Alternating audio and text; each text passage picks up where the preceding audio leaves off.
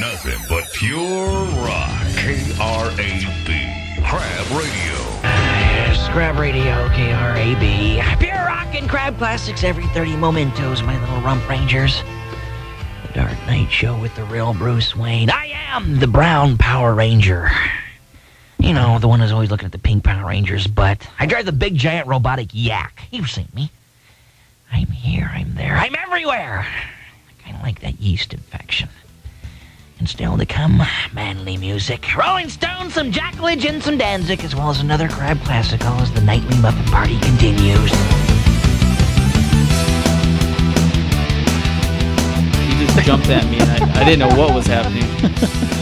Oh man. It's all is, good. Eric, is Eric gonna be on this one or no? No, Eric, he's at work right now. So. Got it. Working stiff. Yeah. I take it. Sweet. Yeah, dude. I'm I'm ready to rock whenever you are. Okay. And then, um, are you cool if we uh, record it like on uh, YouTube too? Like, because we usually um, do the audio, of course, because it's a podcast. And then, Yeah, of uh, course. lately I've been um, playing around with a YouTube channel, so hopefully um, it comes out good Yeah, this do time. So, Yeah, Yeah, absolutely, man. man. All good. what's that? Do you want me to get the dog out, or you? you Oh yeah, if you can do. All right, yeah. Art's gonna kick out my uh, three thousand dollar uh, mutt. Dude, you got him for the price of a bean burrito, man. So Not good. even, dude. Like cinnamon twist, bro. Nicely done. you know what though? Like he he's like the smartest dog I've ever had too. Like I, I love this little guy. nice. Wait, okay. It's an Australian Sheltie, you said? Uh, Kelpie. Kelpie? What's Yeah. a Kelpie? I gotta look that up. Look it up Basically like a like a, a midget German Shepherd. Oh, sweet. Yeah, and he's like all black too. So like he's kind of like the omen dog. Oh, nice. Oh, he could chill here, I guess. Yeah, he's. Oh, he's Oh, cute. he's not gonna yes, move. Super cute. I'll just pet him over here. If you hear if you hear something, it's nothing perverted going on. It's just me petting the dog. Oh, okay. We'll go with that. All right, cool. Do I sound good though? Because I think I messed up my mic here. I can hear you fine. Okay, cool. All right. Are you guys in the same room? Yeah, Yeah. We're, yeah, we're in the same room. Okay. Okay, sweet. All right. So I'm gonna start streaming then. All right. Let's do it. All right. No n words. All right, guys. Like we we've talked about this too many times. Dude, I, I- would be the last one to drop that. I promise. I believe it. Everybody I've ever met from Tehachapi, because you're from Tehachapi, right? Yeah. Yeah, everyone I've met from Tehachapi has been like really chill. Like our, our friend Eric, he's from Tehachapi, and then we have our friend Greg um, Hampton. Um, he said he went to high school with you. Um, he's he's really in that vein as well. And then uh, there's a girl we used to work with at Target as well, named Cherie. She same thing. Like you guys all have like that real chill, like laid back, like oh man, I'm, I'm accepting everybody, man. So I don't even know if we've told you this, but we're from Bakersfield, California, so right down the street from. Yeah. yeah, to 58, right? Oh yeah. Right down. Oh, yeah. What like what was your uh, impression of Tehachapi growing up? Like I Like, I've, it- I've always loved it. I always thought it was so different than Bakersfield, so I love it. For me, I was just like, I just thought it was like a spot where you went to go eat McDonald's at, or like fast food before you went to like San Bernardino or Lancaster or something. It's cool because it has that re- that uh, barbecue restaurant, the the Red Barn or the Red House. Yeah. yeah, mhm. that place is Th- delicious. that is my favorite barbecue place. It's always worth the drive up there, for me at least. restaurant restaurants are tough in Tehachapi. They're usually in and out within a year. That one has definitely stood the test of time. I don't, I don't eat meat, so like I can't vouch for it, but Mhm. it's uh, it's I know it's one of the most popular places in town for sure. And the owner's starting to put on like, or the owner's kids are putting on punk hardcore shows and stuff in Oh, Tehachapi too. awesome. So yeah, so that's really cool. Cool family, I guess. So you know, kicking it off. I don't know if you want to introduce yourself. yeah. Do you want to go ahead and introduce yourself, sir? You don't sound like Eric at all. This is not Eric. Nah, nah. Uh, we're, we're missing Eric though. Yeah. I, I would love to talk Tatchby with him, but all good. Uh, We yeah, got to bring you on name's- for a second episode then. like long story short, my name is Donnie Phillips. I'm a graphic designer. I work primarily in uh, the music space for major labels and independent labels, doing album packaging. And uh, yeah, I, I currently live in Durango, Colorado, where my wife and I run Kill Studio, Hmm. which is just like a small boutique kind of niche design company. Uh, we we do a lot of work in the craft beer and spirits world too, uh, but primarily just music. That's our passion, so that's what we tend to focus on. Hey, and that's why we brought you on as well because you, your uh, your interests jive with our interests. Yeah, man. I, I just I just wrapped up your metal episode. Sweet. Yeah, I loved it. Which Loved one though? it. The the first one or the more no, recent no, one? no, the rehash. Oh, okay, the, cool. The redux. Yeah, Thank you. you. you don't have to listen to the original one. Yeah, anything past episode thirty, you can ignore. That, that those don't exist. You guys are catching a stride. Nice. Yeah. So that was actually, you know, it's funny you bring up the breweries because that was one of the things that caught my eyes. Um, you did the uh, Good Morning Beautiful um, Mm. Yeah. artwork on there. That was Mhm. like so. Just so you know, I have some of those in my kitchen, like f- framed Oh, up. dope. Yeah, because I'm such a huge Deftones fan. So like, How do you f- how do you frame a bottle? uh, not really framed up, but like the bottles themselves are kind of like its own little case. So I have all their Dope. all the uh, bottles there. Actually, it's funny. I, I just and all that. just realized. So I also have the Mastodon beer, which has the album cover for the Hunter on there as Yes. well. Yeah. So yeah, yeah. I actually have both of those now. Now that I think about it, it just now hit me. if you go you to know, our it's, it's it's really interesting to see the way music and the craft brewing thing are crossing paths more often. Uh, I mean, alcohol and music have always gone hand in hand, you know. But I mean, the way the, these craft these craft breweries operate, it's it's a lot like the way labels operate. You know, each bottle release is almost like an album release. You know, it needs cool cover art. It needs uh, I, I, like every release is very much like a record release for these for these breweries. So I don't know. That's why I don't know. I love working with smaller breweries, Casa Agria specifically, Belching Beaver specifically. it seems like more of an uh, art form. hmm It, it's becoming more artful now. I mean, I love all the old classic beer labels. I have books and books on, you know, just the stuff from like the 30s, 40s, 50s, 60s. All that old stuff is great. But uh, yeah, I mean, dude, it's like an arms race with label art these days. Like breweries just are gunning for the coolest looking labels, and it puts the pressure on on the designer. But I mean, it's a good pressure. It's fun. It's funny because like when I was a kid, I used to go like record shopping, which I know isn't really like a thing. Like to bu- go buy a CD and a you know, there's no real CD stores anymore. Mhm. But I used to go and like go through their used section and like if if something caught my eye, like with a cool album cover, I was like, Yeah. dope. Like I gotta get this. Like yeah. this you know it's on clearance so i gotta get this so and that's kind of how i am now as an adult with my beer so like Dude, totally. I mean, that's a really good point. I mean, it, it operates the same way. That's another good parallel with with the record industry for sure. I almost feel like too, like every like new band that I've ever discovered, like it's just like it starts with like that that album cover, like Mastodon, one of the uh, uh, artists you recently worked with. Like the the biggest reason why I got into their music was just like, wow, this is a really intriguing album cover, and Yeah. I mean, you taking over that helm like is amazing. Like, because I look at the stuff you did, because I was a huge fan of Paul Romano, who who used to do Oh, all he's of their amazing. stuff. Oh yeah, and when I heard that they were, you know, dumping him, and I was like, all right, who's this new? Who's this new Jabron? I don't know if it was. I don't know if it was that. Um, uh, it, I, I don't know like how how the, their working relationship ended, but Mhm. I, I doubt it was. Uh, Yeah. That dramatic, but No. I, I, I know the, the way Paul operates. I mean, he's very, very highly detailed and very Mhm. meticulous, and I know his process takes a long, long time. And in the in the music industry, taking your time is very rarely a luxury Mm. that a designer has. You know, so I, you know, when they were on relapse and all that, I, I'd imagine they'd have a little more time to crank stuff out. Yeah. Um, but yeah, like when they, he did their first Warner release, Crack the Skye, Oh. and uh, you know, um, Brann Dailor, the drummer, is an incredible, incredible uh, creative director. I mean, Yeah. he's got his he's got his eyes and ears to the ground, always looking for like the coolest, most up and coming illustrators, established illustrators. You know, um, but I, I'm kind of their go-to guy for for the design work. But I mean, the last few covers uh, with Once More Around the Sun. That was Skinner, if you're familiar with his yeah work. Yeah. uh-huh.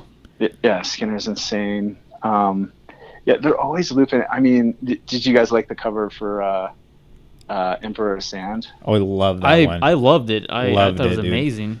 Yeah, it's so cool. I mean, so like I'm in the loop on the design side of all that stuff, but I can't take credit for the cover illustrations. That's Mhm. Brann Lupin and these guys. Mhm. okay. But I mean, it's it's amazing to to you know work closely with the band and and uh, just to hear all Brann's stories and ideas leading up to like the overall overarching album concepts and stuff.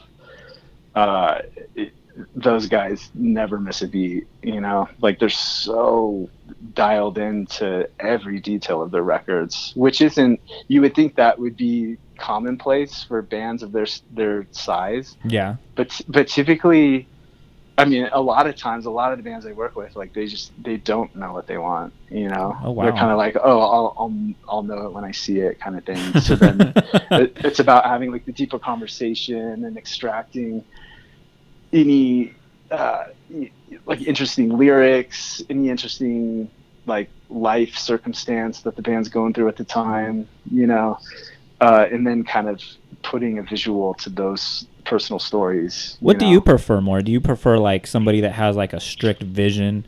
Um, I'm thinking like you know like an Axl Rose or somebody you know is very like Sure. or like someone that's like more free like oh whatever you want man I know it when I'll see it like which one do you prefer is it more like a little bit from column A or column B Man, it, it's it's it could it could work either way. A lot Mhm. of bands that don't have a vision, it's kind of nice to have an empty canvas and just do whatever I want. mm-hmm. But that could turn around and bite me super quick because I could give them what I want, and then they're just like, oh, still not feeling it. Like go back to the Ah. drawing board, Yeah. and and then it's just like this endless loop of hitting them with stuff that I think is cool, and they're just like, uh, let's try something else, you know. Uh, but uh, you know, typically, I mean, I, I do a lot of art for my own sake, you know, so I Mhm. can scratch that itch. Uh, I, I think it's more preferred to work with a band that knows what they're doing Mm-hmm.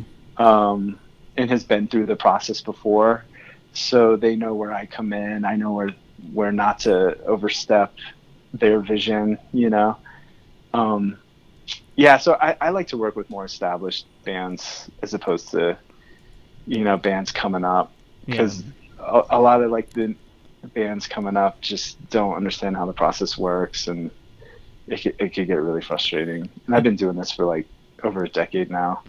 and then you Uh, I oh, go s- ahead. oh I'm sorry and then you actually started in a band as well is that correct Yeah. Do you know it? the Warriors The Warriors, yeah. We all we were very aware of that Are you? So yeah. I mean, like listening to your metal episode, you guys were talking about the metal scene the way I view the hardcore scene. hmm You know, it's very like community based. It like provided a structure for my youth. You know, idealistically and just communal communally. hmm You know, Bakersfield was never known for their hardcore scene per se. No. you know, like t- Tehachapi, growing up in Tehachapi, I don't know where you started the podcast, but I grew up in Tehachapi, and we, we always had like a really solid hardcore scene. Like none of us really knew how to play instruments or anything, so like we, we, we weren't shredding Yngwie style, but we were like doing it the way we knew how to do it, Mhm. you know, and yeah, so when I think we were 16 years old, Marshall Lichtenwalner, my twin brother Danny, Mike Preisendorfer, and I started the Warriors. And uh, yeah, we were just like 16 years old, trying to not do drugs and get girls pregnant at 16. good You job know, sir yeah, yeah, yeah. So- it's it's funny. Just the other day, I saw. Do you know who the band Code, Code Orange is? of course, yeah. of Yeah. So. I saw some guy and he had a Code Orange shirt on, and I was I just went up to him and I was like, "Dude, I love Code Orange," and he's like, "Really? Have you ever heard of the Warriors?" And I I didn't want to tell him like. I was like, dude, no joke. I'm about to uh, have Donnie on, on on this podcast, and so like, it was nuts. Like the, the world just kind of intertwined at that moment for me. So That's cool. That's cool. That's cool that anyone sporting a Code Orange shirt would care at all about our band. But no, no, I mean, dude, Code Orange is amazing. I don't, I don't know if you're familiar, but Knocked Loose just covered a Warrior song on their new record. I am I am She- familiar with Knocked Loose. Did, yeah, yeah, yeah. They just uh, I think were they touring with Code Orange or were they um Yeah, I think they did tour with Code Orange at one point. I mean, to me, in my head, they're one of you know, like Code Orange. I mean, more on the hardcore tip, I think. Code Uh, or uh, sorry, hardcore for me is something that you know later on in my year, once I got you know past Korn and things like that, like nu metal stuff, Sure. I started Sure, going sure. more into hardcore, and so I'm fairly new to it. But yeah, I know Knocked Loose and all that. Like currently, Yeah, not not not loose like treads the metal hardcore kind of crossover line Mhm. To me, but um, yeah, I mean it's it's amazing to hear newer bands bands much bigger than our band, you know, like paying it forward forward and giving us props for uh, for our music, you know. Yeah. I mean, being from Tehachapi, we very rarely get any recognition, you know, at that Oh, yeah. level. So so that was really cool. So growing up, um, what would you say like your biggest influences were, like musically and artistically? Oh man, it depends on how far back you want to go. Go as far back as you want, brother. Think think the Metal Years episode. Whatever grabs Well, you. You know, g- growing up, uh, like okay, let, let's go down my first cassette tape ac- acquisitions. Uh, it was Ace of Base, The Sign. Oh, I That's- love you, sir. we were just talking on the very last episode. We talked about how amazing that song Oh was. my god, dude. Dude, yeah, it, Ace of Base, The Sign still holds up, man. Like I will, I will live and die by that record. If you're ever Uh, in Bakersfield, me and you are going on a car ride. I will buy you we'll dinner, to every lyric. for and sure. yes, we will we will loop that song over and over again. So yeah, so it went Ace of Base, The Sign, then Soundgarden, Superunknown, Oh, great album. then Offspring, Smash, Nice. uh, and then and then I mean uh, it it all kind of like gets wild from there, but uh, but yeah, so my. Uh, I mean, I, I was glued to MTV, even though like my parents were really not stoked on us ever watching MTV. That's how I grew up Uh, too, man. but, but yeah, I, I mean, like my, my my parents both worked full time, so you know, we got off, we got off the bus, we ran home, we threw on MTV, and we would just watch, you know, Nine Inch Nails, Closer, and oh, uh, you know, all the stuff that was really hitting at that time, like Mhm. White Zombie.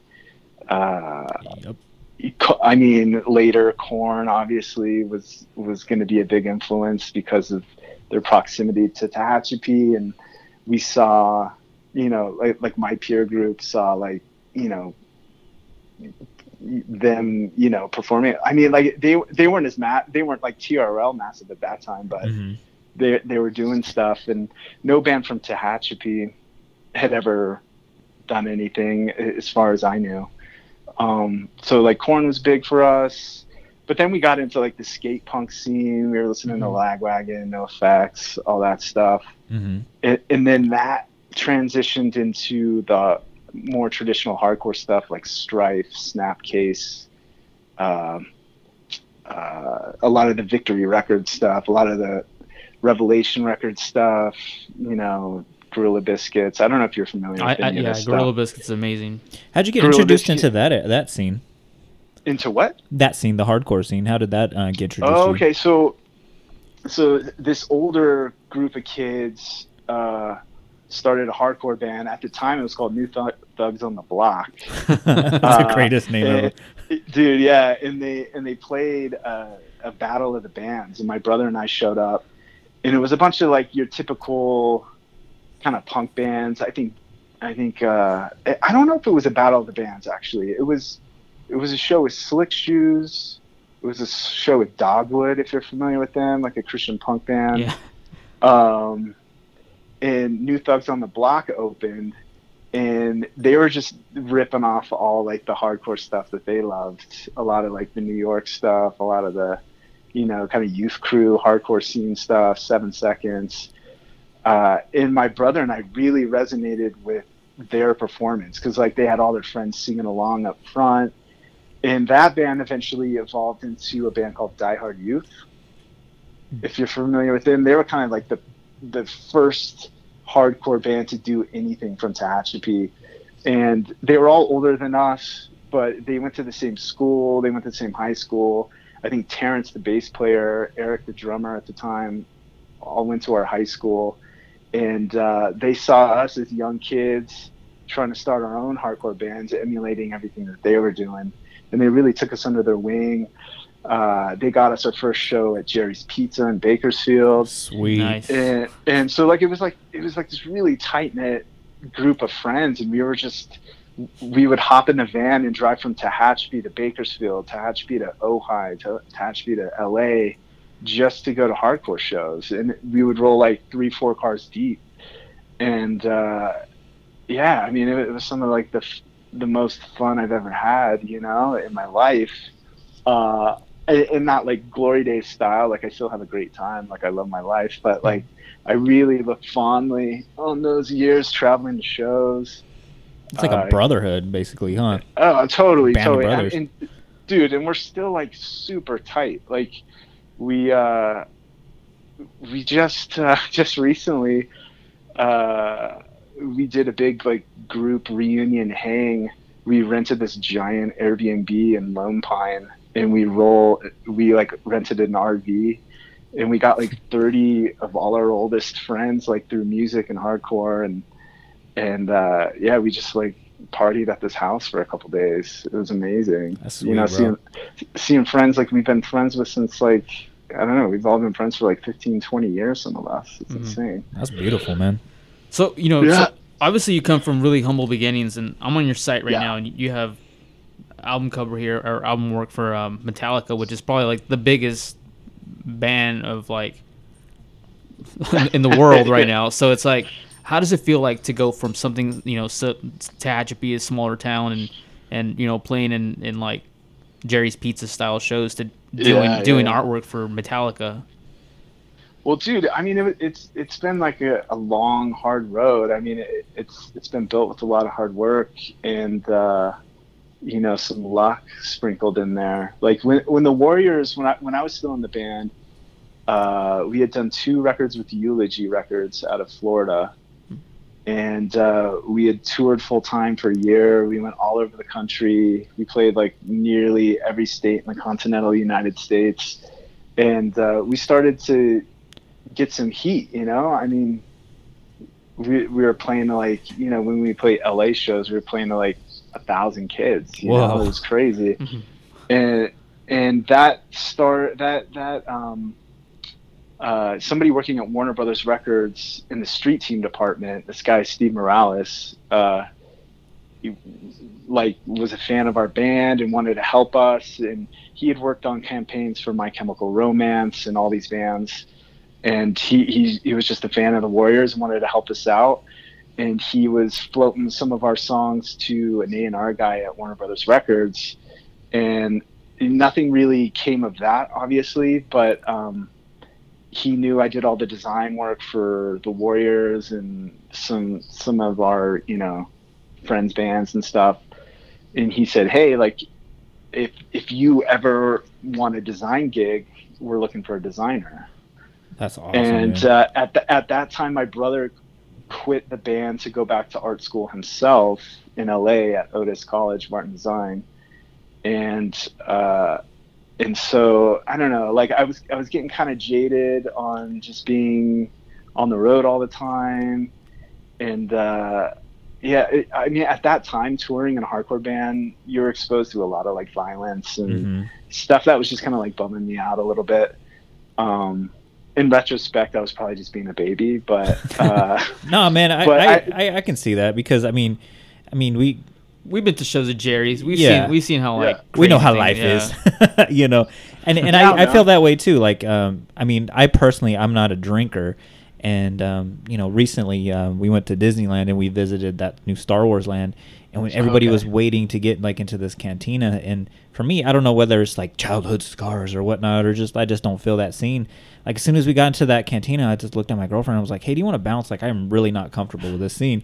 And she's like, "Yeah, I mean, we only waited two hours to get in here, but like, yeah, sure, if you're not feeling it, you know." So I mean, I can totally understand that. Like, if that's not your scene, I mean, it's not you being a baby. It's just yeah, I mean, like, it, it, you know, going to shows at Jerry's Pizza and stuff at that time in the early 2000s, late 90s.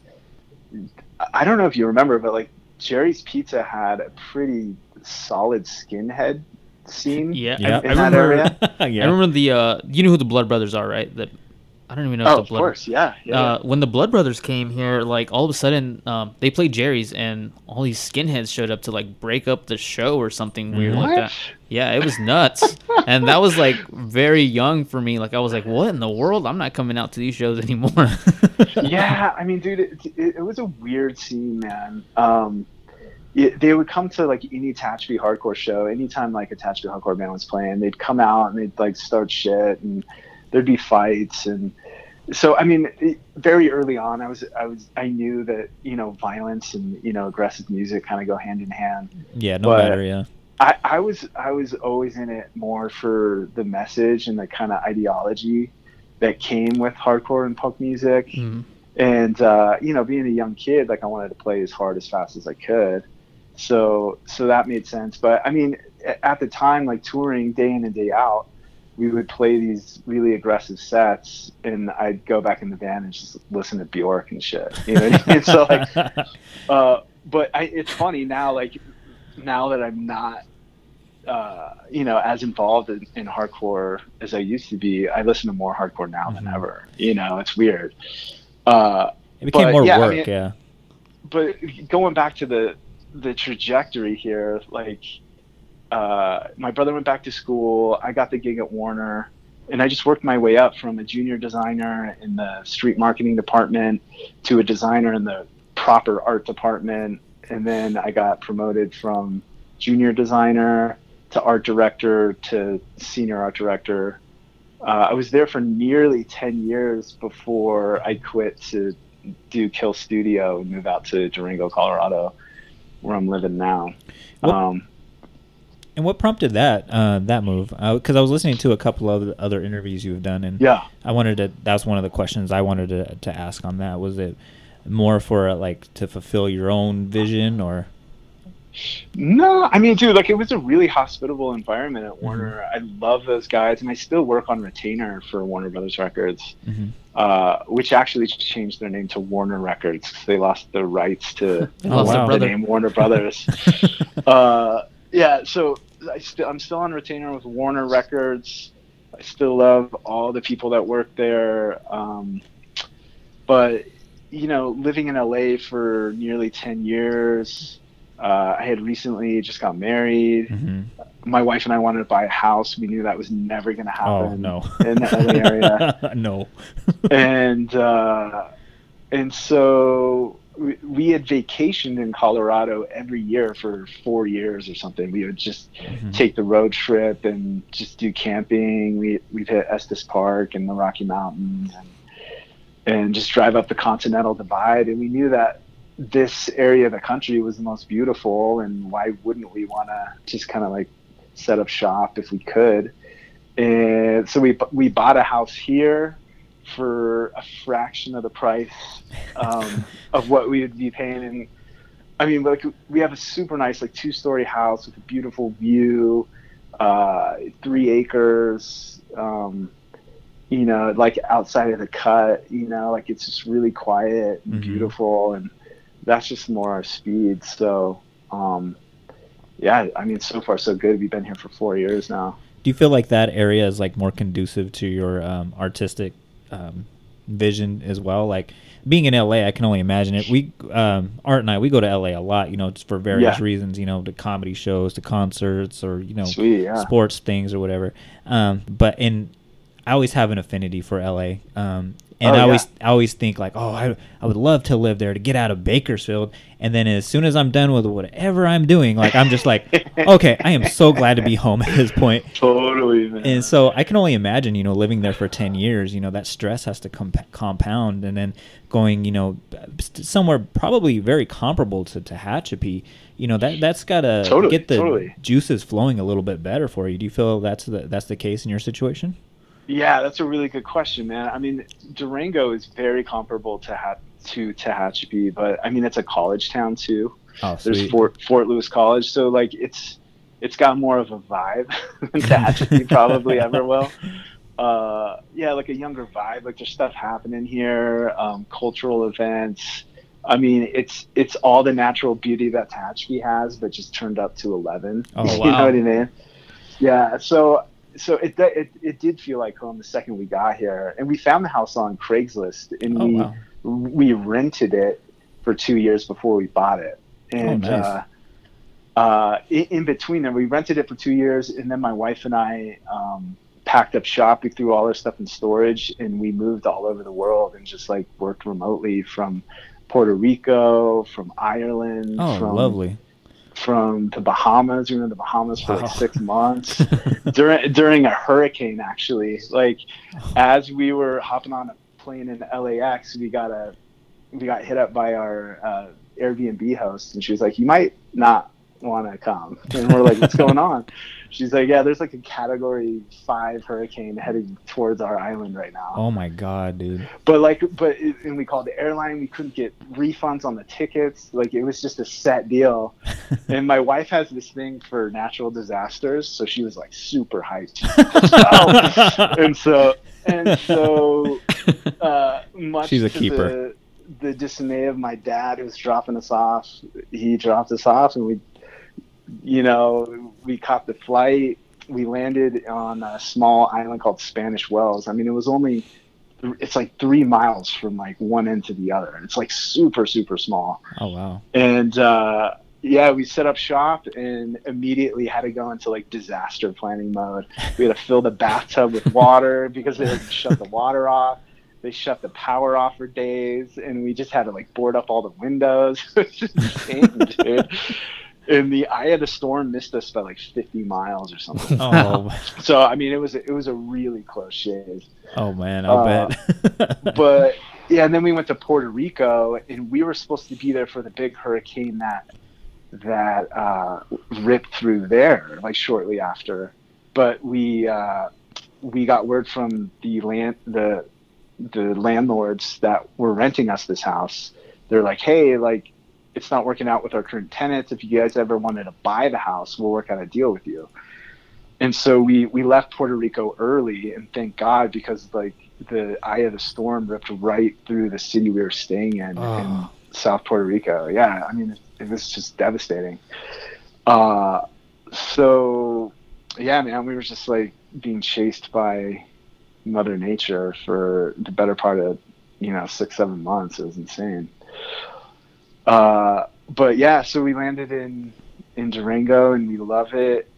But uh, I mean, we travel nonstop and we work from the road, which is great, which is like the best part of doing what we do. hmm Um, like we're in in four weeks, we're going back to Ireland and we're gonna hit Scotland and Wales. We're gonna be out there for over six weeks and we're gonna be working the whole time. But uh, you know, sneaking in hikes and all the stuff we love doing. That's lovely, dude. Like, I, that's you're living basically the dream right there. You are living the dream, sir. you're my I mean, idol. It, it, it, it, it comes with like I don't I don't mean to make it sound like it's all like you know wine and roses and stuff. It's it's it's it's tough to work from the road, especially when you're in a beautiful place and Mhm. you know like the mountains and the coast and all that stuff is like calling your name. You know you got to like keep your eyes on the prize and get stuff done still. Mhm. And when you're working on a laptop, obviously that's not ideal Yeah, that's true. uh, you know, when I'm at home, I'm working on a big screen. I got like my Mac Pro and hmm and all that stuff. But I mean, it's it's really the only way we ever wanted to live. So we just found a ma- a, way to make it work. Yeah. You know, grow, growing up in Tehachapi, like uh, we didn't do a lot of traveling. Um, my dad was a was like a Navy. Uh, I don't want to say brat, but like he was a the the son of a a, a naval guy. So like uh, they moved around a lot, and I think that uh, later influenced his. Uh, I don't know, like they, they just we just didn't travel a lot Mhm. as a family. I mean, we we did a lot of cool trips and we had a great time. Like I had the best childhood. Like I'm not trying to uh, disparage that fact, but I think No. my brother and I both reacted to that because my my brother's lived in India. He's lived in like Wow. he and he and his wife own a place in the Czech Republic. Uh, I'm sorry, I'm sorry, in Hungary, in Budapest Oh. um, and uh, and they travel all the time, and my wife and I do the same. So it's hmm it's it's it's probably like a reaction to you know growing up uh, you know, kind of sedentary and yeah, Yeah. stationary in, in Tehachapi. hmm Uh, but dude, like growing up in Tehachapi was great. Yeah. It really was. Like, I mean, I it sounds to me like you guys had a pretty hard go of it in Bakersfield.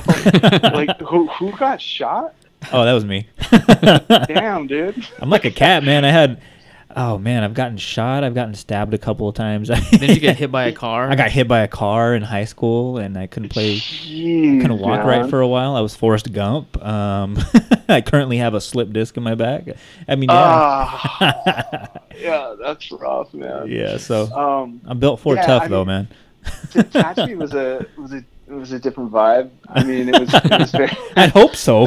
I mean, we we would just like, you know, throw on our uh, our hardcore records and go skate and you know hike up the mountain and I don't know, dude. It it, it was cool. I mean, going out.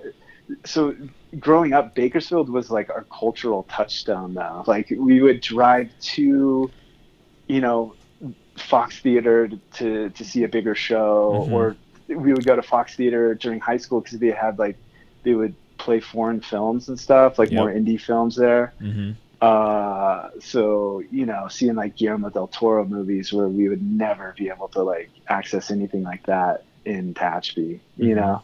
And like, I mean, Bakersfield had like a cool art gallery not too far from Jerry's Pizza. I don't know if you guys remember that. I don't know. It's probably it's probably not still there, but so like anytime we wanted to do anything of like cultural substance, we would go to Bakersfield. And I tell people that story, and they're just like, "What? What? Yeah. you, Bakersfield was like where to go. Bakersfield Bakersfield's interesting in the fact that it gets this this weird rep, and I mean for sixty percent, yeah, I mean it deserves some of that rep. But there's there's some hidden gems, you know. And then, like I said, anytime like I go on vacation or I'm out of town for a long extended period of time, I remember there was a period of time I had to go to Canada. Um, you know, my grandma was passing away, and that's where she had lived. Mm. And um, where they lived at, it was like clear across the other side of the world. It was in uh, Newfoundland, uh, St. John's, and it looks just Mm-hmm. Oh, like The. Hobbit, you know, like the Shire uh, Oh, Hobbit. so cool. And it's beautiful, cool. but at the same time, like there's just always just something just just just missing. Like I couldn't find avocados, and I was just that was, that was Yeah. really like that stick in the in the craw of me, and I really was just like, oh man, I got. No, nobody has better taco shops in Bakersfield. You know, just little, just little things like that. Um, No, totally, man. Yeah, like- I mean, it's what I it- it's it like was always mind-boggling to me. Like kids would always, no matter where you grow up, man, like your hometown is just the worst, right? Like Yeah. nothing to do. Like everyone's like so closed-minded. All this, it's Mhm. like, dude, like find find the magic wherever you live, man. That's you know what I true. mean? That's like true. it's it, it's there it's there to be found. Like if you just scratch deep enough, and if it's not there, make it yourself. You know Exactly. Yeah. like like we didn't we didn't have a venue growing up in Tehachapi, but we put on our own shows. You know, Mhm. like no one was playing the style of music we liked, so we started the bands, and we were terrible, but it was like the most. But that's how you learn, though. Had, you know, I yeah, heard. totally. To, Oh, sorry. Go ahead. Oh, I, nothing. Go ahead. Go ahead. Oh, and I heard that in Tehachapi, the, the venue that was like the hardcore place was like a church or something. Is that true? Oh, dude, we we would play like my brother and I uh, were both raised Roman Catholic, Mhm. and we went to uh, St. Malachy, and the people uh, there, for whatever reason, let us throw shows at the church, like at the, like the youth center at the church, and That's awesome, man. you know, like all our friends' bands we would just be like cussing on the mic and stuff. and, like, my brother and I would be mortified because we were the ones putting it on and stuff. But like it was, uh, uh, yeah. I mean, we always found a place to do it. I mean, there was the Tappa Dance Center where we had a lot of shows. You know, bands like Throwdown and and you know like big bigger bands, bigger like hardcore and metal bands would play there. Mhm. American Nightmare played there Oh wow. o- over my dead body, uh, uh, Carry On, which uh, was Todd Jones from Nails' band before Mhm. before that. Um, I, I do. I mean, like we we just made it work. We made it happen. You know. And uh, yeah, so wherever you live, like, there's no excuse Mhm. to to to just cop out and like sit on your your you know behind your computer screen and talk shit. You know, No. like And not only that, like if you have those feelings, like okay, this this is what's missing in my community. I mean, should eh, that the way I think is, shouldn't you go out and change that? You know be, what I'm saying? be the change Yeah, you want to see. yeah. You know like Yeah, the reason why we started this podcast was just like i mean I, I would always tell art like we would have conversations in the car like going to work. Uh, we would work at a target like clear across town. It was like a 30 almost 40 minute drive and like we would just have these in-depth conversations and i really got into podcasts and i kept telling him, i was like dude look we could start this like there's Yeah, nobody totally. in bakersfield really doing this i mean there was another podcast that does it but like not the way i think we could do it man like i think we could be the ones that come out of Bakersfield and change like the viewpoint that oh Bakersfield is just this hardened conservative town and you know Yeah. you know like with no personality you know and it's just like I I feel like we can change that we could be the leaders of that movement basically and um I, I And, and dude, and props to you guys. You guys got a, like a really good thing going. well thank You you guys are Thank you. both like beyond articulate. Like, you, you- I'd hope like so. seriously, like I mean, it's it's it's amazing. But the next thing you guys have to change is the air quality yeah in Bakersfield. so like whatever whatever you need to do to do that, make it work. We're, we're, we're pitching in. We're trying to bike more than. I was trying to hit up Elon Musk on Snapchat and um, he just hasn't responded to me man just, just straight up block Jacob on Snapchat. yeah he's like I'm too busy in my alternate reality right now So uh, yeah, smoking weed. someone. Is he, uh, is uh, dude? Last time I was in Bakersfield, I swear to God, I couldn't even see the sun. I was like, I was. That where's. The sun. like I, I don't know like what the conditions were, but like there was just this layer of filth hanging over, and I was like, that's blowing into Tehachapi, that's blowing everywhere, man. Mhm. Like I feel so terrible. Who are the people in charge that are just letting that shit go through? It's insane. Uh, well, um, not to get too political, but but we know their names. We know their names. okay, okay, Yeah. all right. But yeah, I, I mean, I totally agree with you on that. These are conversations that I have with my coworkers all the time. It's just like, hey, instead of spending money, you know, on, on stupid stuff like this, our government should be concentrating on, you know, I, I live and die by the words of what Tupac said in the, the song Changes. Like, we need to change the way we eat, we need to change the way we live, and we need to change the way we treat each other. You know, instead of, you Yeah, know, you know, instead of you know focusing on stupid stuff like Jussie Smollett or whatever, like let's let's concentrate like on the things that actually affect us day to day, you know, and can make a better society for not only us but Yeah, I future mean, that's- generations. Like clean air should be like baseline of what a public servant should do for its people. Uh, yeah, Like that's like like anything beyond that is sprinkles on the cupcake. But if the air is not like, I, I don't know. yeah. That's a tangent. I'm sorry, but I no, that's dude, beautiful. I, I, I got I got nothing but love for Bakersfield, dude. Like Mhm. straight up, straight up. So many good memories. So many good people. Uh, yeah, man. Just got to get that air under control. the, the is terrible here, man. I think I've started developing like nasal and uh, I don't know what, just like random. Oh, I'm sure, dude. I Mhm. mean, it's shaving off years of your life. but who wants those those last tail end years anyway? Yeah, right? that's yeah. true. Once once I start like wearing wearing diapers, I think I'm good. I can I check don't want. out. I don't want to go through the uh, late year diaper years. I'm good on that. I don't want some hot nurse like seeing all that like in my 90s, man. exactly. I don't care how professional she is. She should not have to see that. I'm thinking about her, okay? I'm doing it for her own good. You know, Well, really. dude- oh, go ahead. Sorry. I was gonna. I was just gonna say, like, uh, the the Warriors actually are putting out a new record. Oh, Oh, really? Familiar with this? Yeah. Are you doing the artwork for that, or doing the art for it. I actually co-produced it with Ooh. Nice. um, the current drummer and the guy who's produced, or or at least co-produced all of the records to date, Roger Camaro. Uh, we record. We it's all kind of like it was a DIY production. We all did it. We just got together because it, it had been years and. Uh, we wrote a batch of songs and we recorded them this uh, fall, this last fall and it's been it's being mixed and mastered and it's coming out soon and there's going to be a label announcement and uh, it's going to be good it's going to be it's like the record's amazing Sweet. We look it. forward to checking that out then. yeah i mean it's i think it's a good blend of all uh, the different eras of the warriors i mean there's been a lot of me- member changes and stuff like that Mhm. but uh, all the ex members kind of came together uh, and collaborated on this latest batch of music and it's awesome. It's That great. sounds awesome, and I, I love that. Yeah, so it was like a really like friendly, really like summer camp type vibe. you know, writing the record and recording it, and we did it all in Tehachapi at Oh, Joe Martin's sweet. studio. Joe's the the current bass player of the Warriors. He's got the sweetest studio. I mean, it's like probably like Buck Owens would be super jealous. Let's just say it.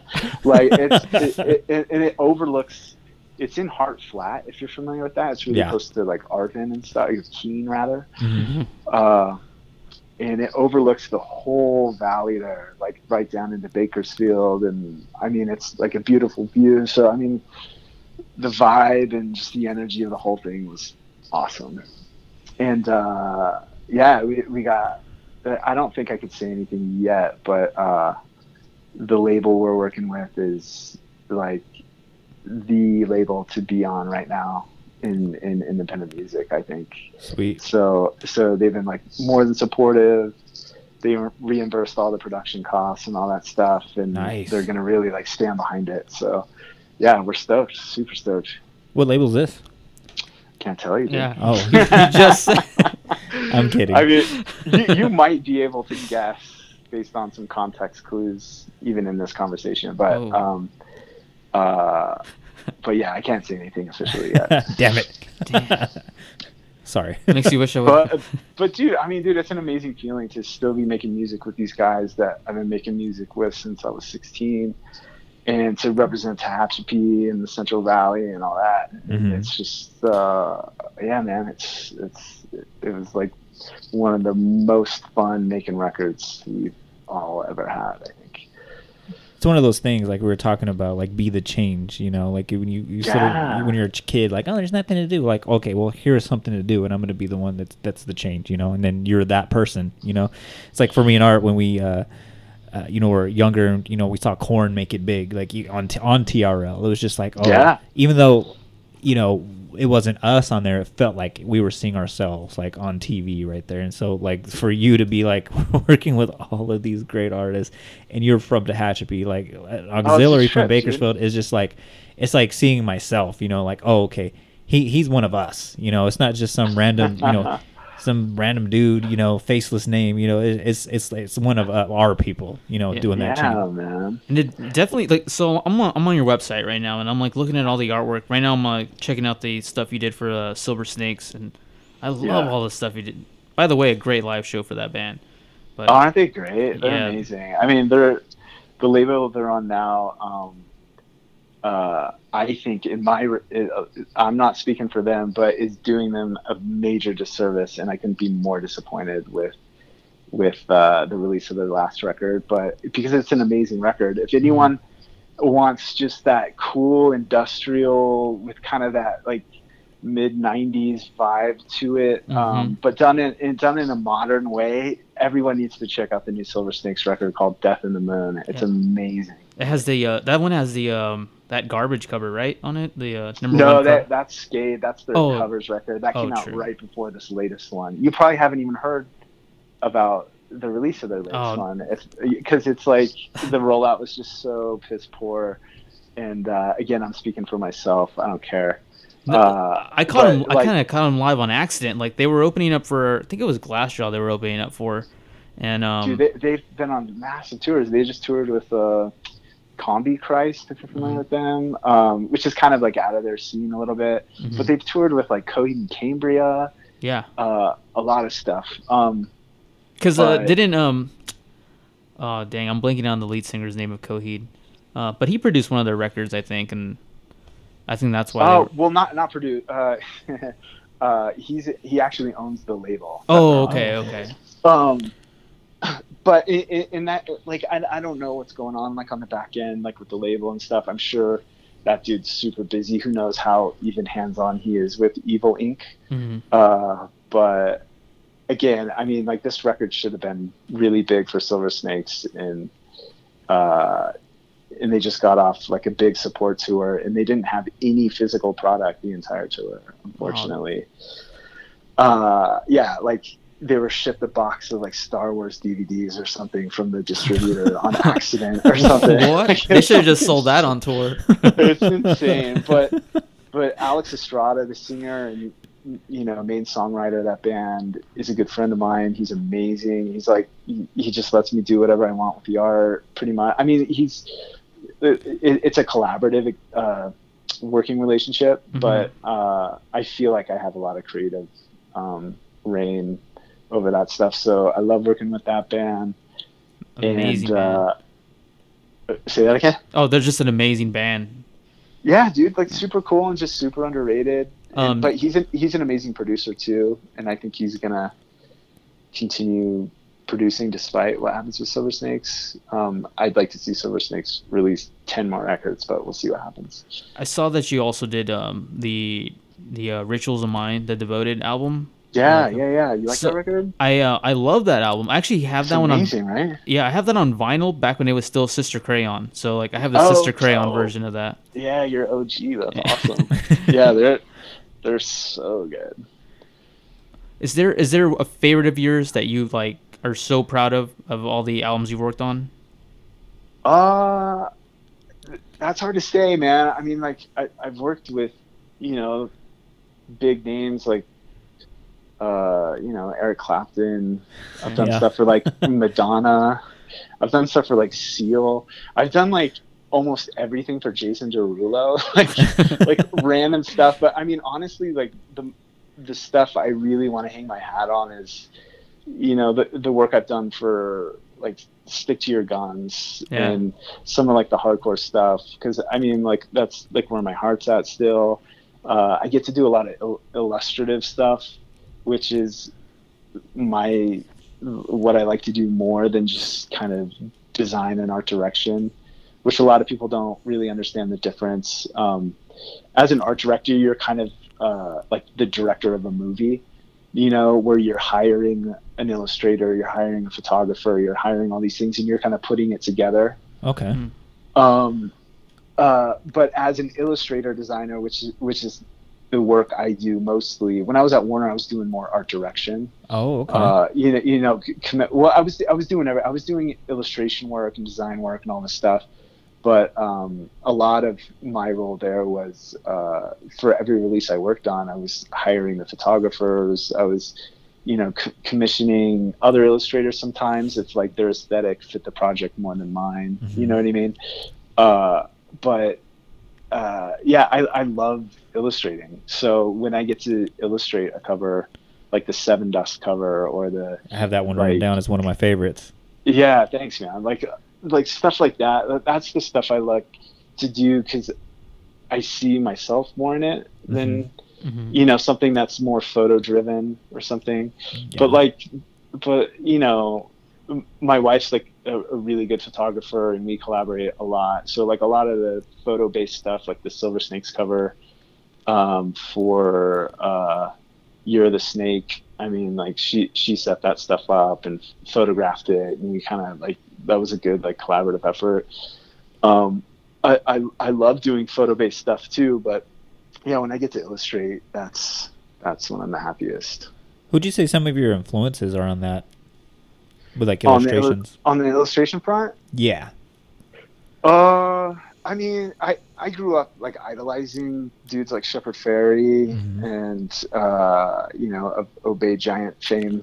Um, but honestly, like I I love so many different illustrators. Like I, I like my head's kind of like a patchwork of of you know all the old punk stuff. Um, you know, like all the old Nardcore stuff that came out on Mystic Records, like all the like hand drawn cool stuff, like that's still like it's just like mind boggling to me, just like that kind of stuff, you know. Um, but I love uh, this guy Barney Bubbles, who is a famous uh, art director for Stiff Records back in the day. He's like an '80s guy. He did a lot of stuff for. Uh, uh, Elvis Costello and Nick Oh, wow. Lowe and The Damned and stuff like that. Like that guy's been a really big influence on the stuff I do. Um, whether you could see it or not, I mean, you know. uh, uh, yeah, man. Um, I don't know, so, so many things. I mean, It's like a cornucopia. One of my favorite yeah, words. yeah. I mean, like, like, like when when I was working at Warner Warner Brothers Records, I was working alongside Frank Maddox, who's Mhm. who's done all the Deftones stuff, you Mhm. know, to date, and uh, you know, like learning from guys like that has shaped me more than anything. You know what I mean? People like I know and can relate to, and ha- have taught me, you know, do this, don't do that kind of stuff. You Mhm. know what I mean? Like I'm like forever indebted to to those guys, like Stephen Walker. Uh, uh, I mean, a million different people. Like my my contemporaries, like my close friends, like Nick Steinhardt, who plays in that band Touche Amore, uh, who's like a really accomplished designer. Anyone should check out 23in.n.com, I think is his website. Uh, but look up Nick Steinhardt. Uh, he's a great designer. He's done like a ton of Britney Spears album covers and Pink and like a lot of stuff in the pop space. I mean, which is funny because he's like But- a hardcore kid, you know. But that's But, uh, that's cool because like it's appealing to look at, you know. And I've said I Art Art said this as well. Um, but I mean, it's easy to you know make stuff for your audience. Um, but to make stuff that will appeal to everybody, that that's a hard task.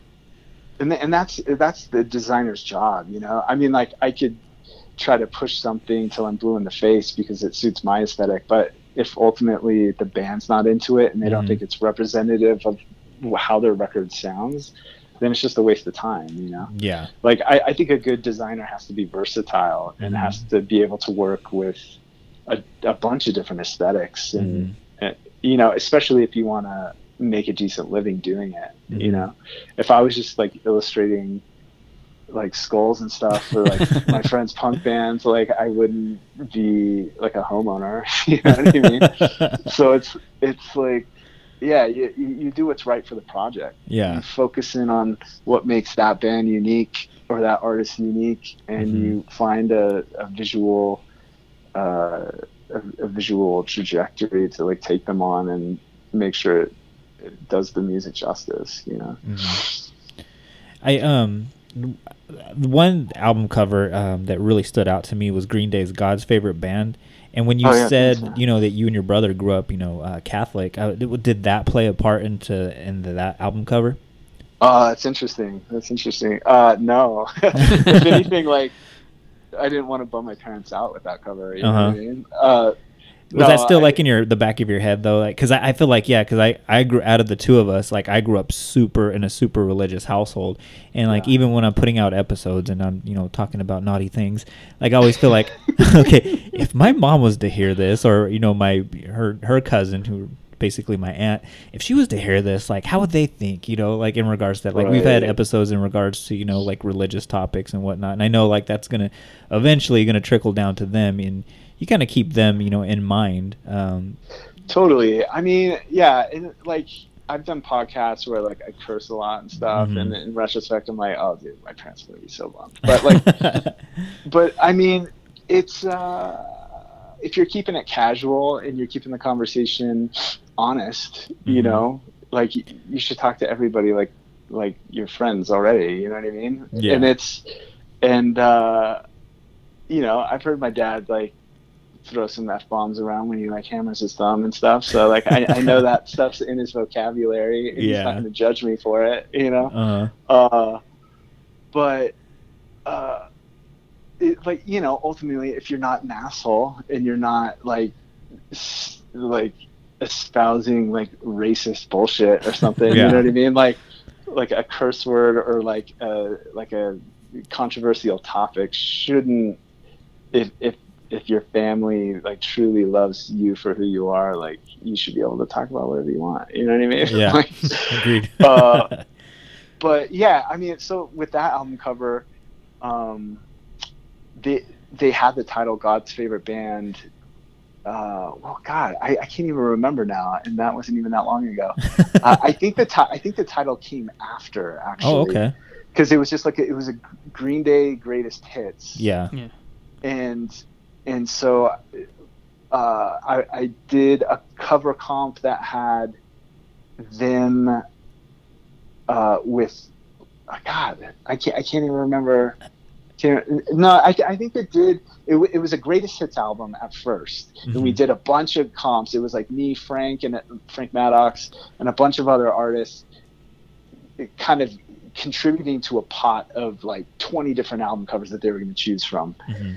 and and they're like, ah, none of this is really working. We need like uh, something specific visually, maybe that like corresponds to a title. So then the band came up with the title God's Favorite Band, and so that influenced that illustration and that illustration style. Mhm. But originally, it was it was based on a, uh, a photograph of them in like priest costumes that they had taken uh, a long time ago Okay. and and when that album title came up i had illustrated them with halos and stuff like that and they're like oh like that reminds us of this old old photo shoot with us in like you know priest garb and so then they were like can you illustrate us in like priest stuff and so uh so yeah i mean that's the long story of like how that came about and then I kind of like incorporated some iconography from all the old album covers in the stained glass win- window around them and Mhm. stuff, which was really fun.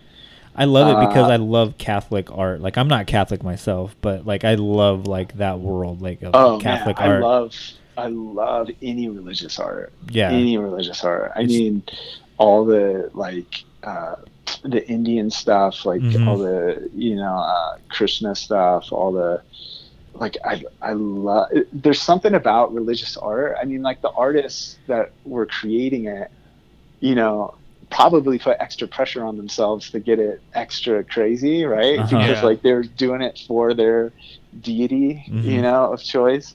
So so yeah, I- I mean, and it it's it's always lush with like crazy iconography Mhm. that's like ancient, right? Like Yeah. it's, it's tying back to like like so like it's calling back like different stories with just like one little like item in the painting. You know what I mean? Like there'll Mhm. be like a, like Krishna will be holding some like urn or something, and that urn like harkens back to some like crazy story. You know, like yeah. it, I, I love how you know lush the iconography is. It's like there's a little bit of an extra effort into it, Yeah. you know, like a little bit more passion placed into it. That that's yeah, what I like. You can all passion and detail and all that. And you can see all of that. So I'm, I'm looking at your uh, the Can't Swim album cover you, you have on Oh, there. yeah, like sweet, that's all on there. Like I feel Mhm. like it looks like it would be from like maybe like the Satanic Bible or something.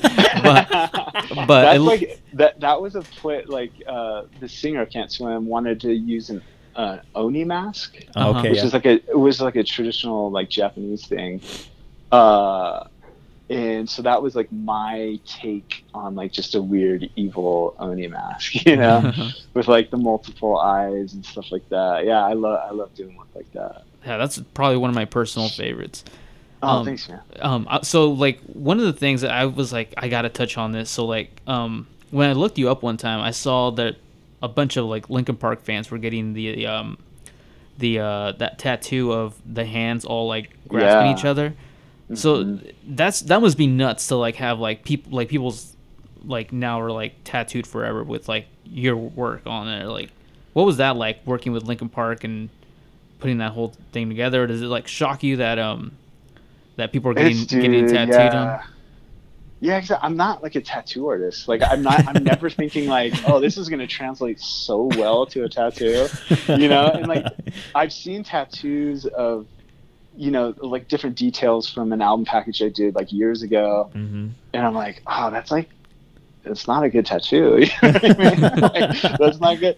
But like with, with the Linkin Park thing specifically, I think that really lends itself to to tattoo. It's like monoline. It's hmm it, it it looks it looks good. So I mean, yeah, like seeing seeing that tattoo on people's skin is mind blowing. It has I that just- look too, that, that that flash look to it that you get when you walk into a tattoo shop, and I that, that's one thing I dig about your artwork as well. It's so eclectic. Oh, thanks, man. It's- yeah, I, I I'm highly influenced by like like tattoo art. I mean, I think you know with the rise of Instagram and stuff like that platform has really turned tattoo artists into celebrities. You know, Oh yeah, be, be- because like tattoo artists m- more so than I think even graphic designers know how to distill an idea into something very iconic and very simple and clean and Mhm. and so so yeah i mean like I, i've taken great uh influence by just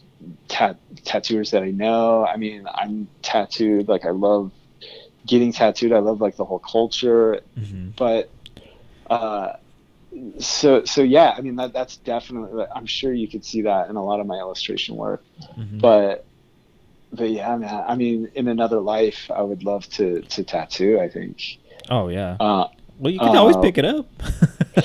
I, I could I just don't know if I could like hang on like some sweaty dude's body for like hours Yeah. at a time.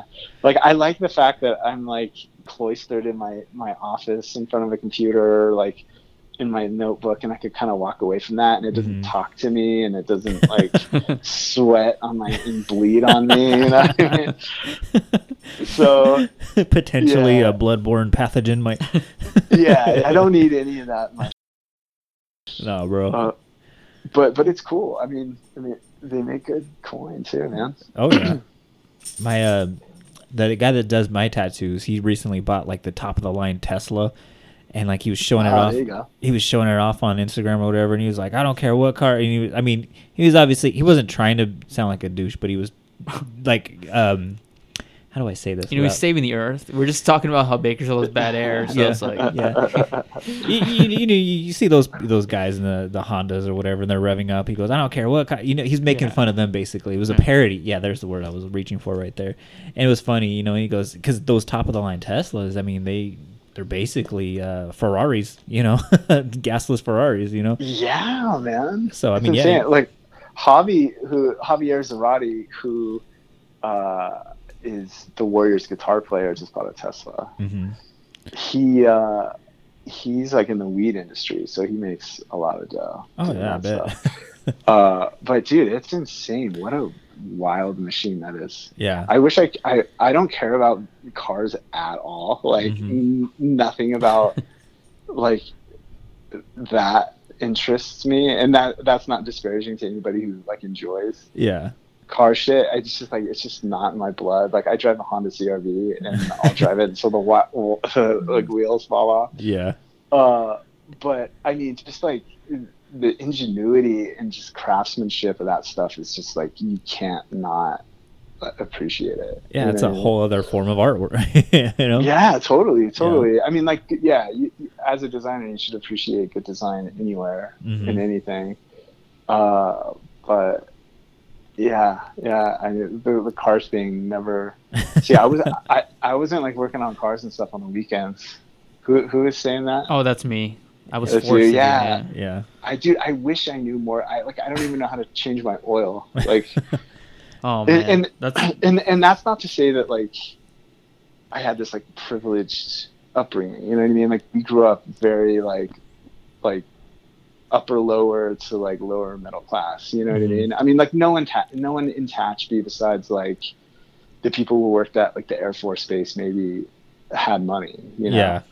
like we were all like very like lower middle class like kids growing up and uh you you would think that I would walk away from that experience knowing more of the trades than I did but my dad was a general contractor and uh any interest to be expressed in like oh yeah like we want to learn how to do this stuff he was like nope no like spend, spend spend time on your computer you know like hone your art skills like play your Mhm. music do your thing you know Kept you Uh, focused it- though.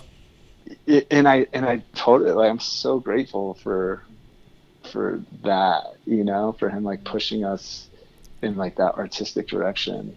That's awesome, my- man. My twin brother Danny, um, who was also in the Warriors, also is on like a creative path, I guess. Um, I he he's more like the academic. He's he's he's in a PhD program now in Ann Arbor, Oh, Michigan good for him, man. doing uh, environmental design.